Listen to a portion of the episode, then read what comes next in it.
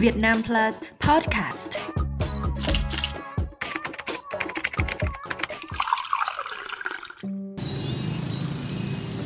Phố cổ Hà Nội vẫn được nhiều người nghĩ tới như những khu vực cổ kính với vẻ quyến rũ đặc biệt.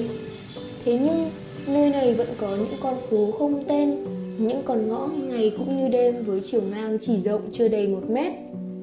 Nhiều con ngõ lắt léo và tưởng chừng chỉ cần để ra một chiếc xe đạp thôi cũng đủ để chiếm cả lối đi.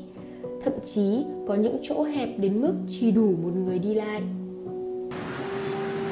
Các con ngõ tối tăm, sâu lúc này được người dân ví như hầm địa đạo bởi nơi đây quanh năm không có ánh sáng mặt trời nhà cửa luôn trong tình trạng ẩm ướt với những mùi ẩm mốc khó chịu gây bất tiện trong việc sinh hoạt Sống gần nửa đời người trong căn phòng chỉ rộng vỏn vẹn 16 mét vuông trên gác 2 ở con ngõ nhỏ thuộc phố Hàng Dày, ông Vũ Văn Phong tâm sự. Bố ở đây là hơn 40 năm rồi, ở trong ngõ ấy, cực kỳ bất tiện luôn. Thế mà thôi thì mình ở nó quen, mình ở đâu thì mình phải theo đấy thôi chứ còn để mà thoải mái thì thì nó cũng, cũng khó.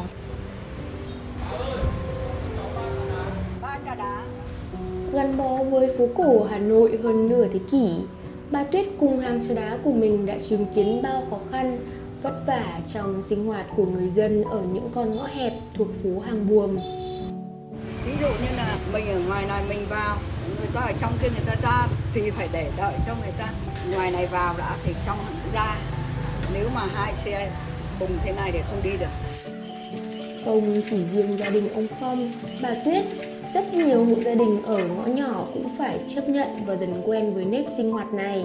Tuy nhiên, việc các hộ dân ở trên cao tiến hành tu sửa nhà cửa và ngày một lấn chiếm diện tích khiến cho con ngõ đã tối, nay lại càng chật hẹp hơn. Khoảng 30 năm về đây thì nó nhiều người kiểu cái nhu cầu sử dụng nó nhiều ấy, mỗi nhà kiểu lấn ra một ít thì nó sẽ mất đi những cái khoảng không của những cái ngõ ngày xưa. Những đường dây điện chằng chịt, chồng chéo lên nhau, những bức tường tưởng như có thể đổ sập xuống bất cứ lúc nào.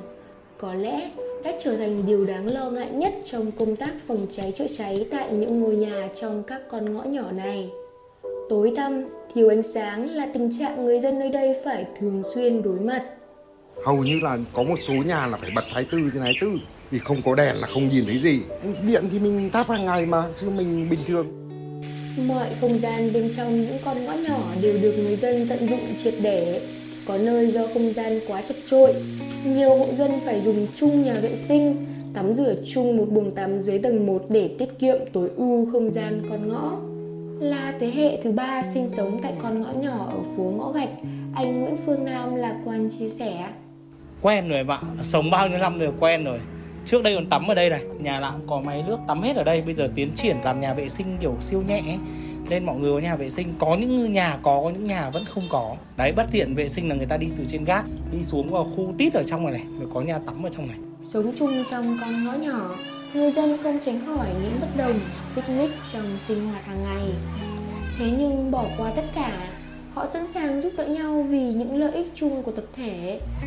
hàng xóm với nhau thì có cãi chửi nhau thì hàng ngày vẫn phải nhìn mặt nhau. Biết bảo bàn nhau thôi ở với nhau thì mình biết cái cách sinh hoạt của ngõ với nhau thì tự căn chỉnh. Còn mình thích vui vẻ thì mình ra ngoài. Ở đây thì nói chung là trong tập thể nó cũng như ở thôn làng ấy cảm thấy từng thân nó cũng như kiểu người nhà ấy. Thì tất nhiên là nhà là có việc thì chạy sang chứ còn làm ba cái chuyện này thì nó cũng chẳng tránh được. Ngõ nhỏ Hà Nội là vậy, có chật trội, tối tăm, nhưng lại mang đậm những nét đặc trưng mà chỉ riêng mảnh đất này mới có. Những con ngõ lưu giữ, tồn tại nhịp sống văn hóa của người dân mà có lẽ khó có thể thay đổi, phá bỏ hay chìm vào quên lãng.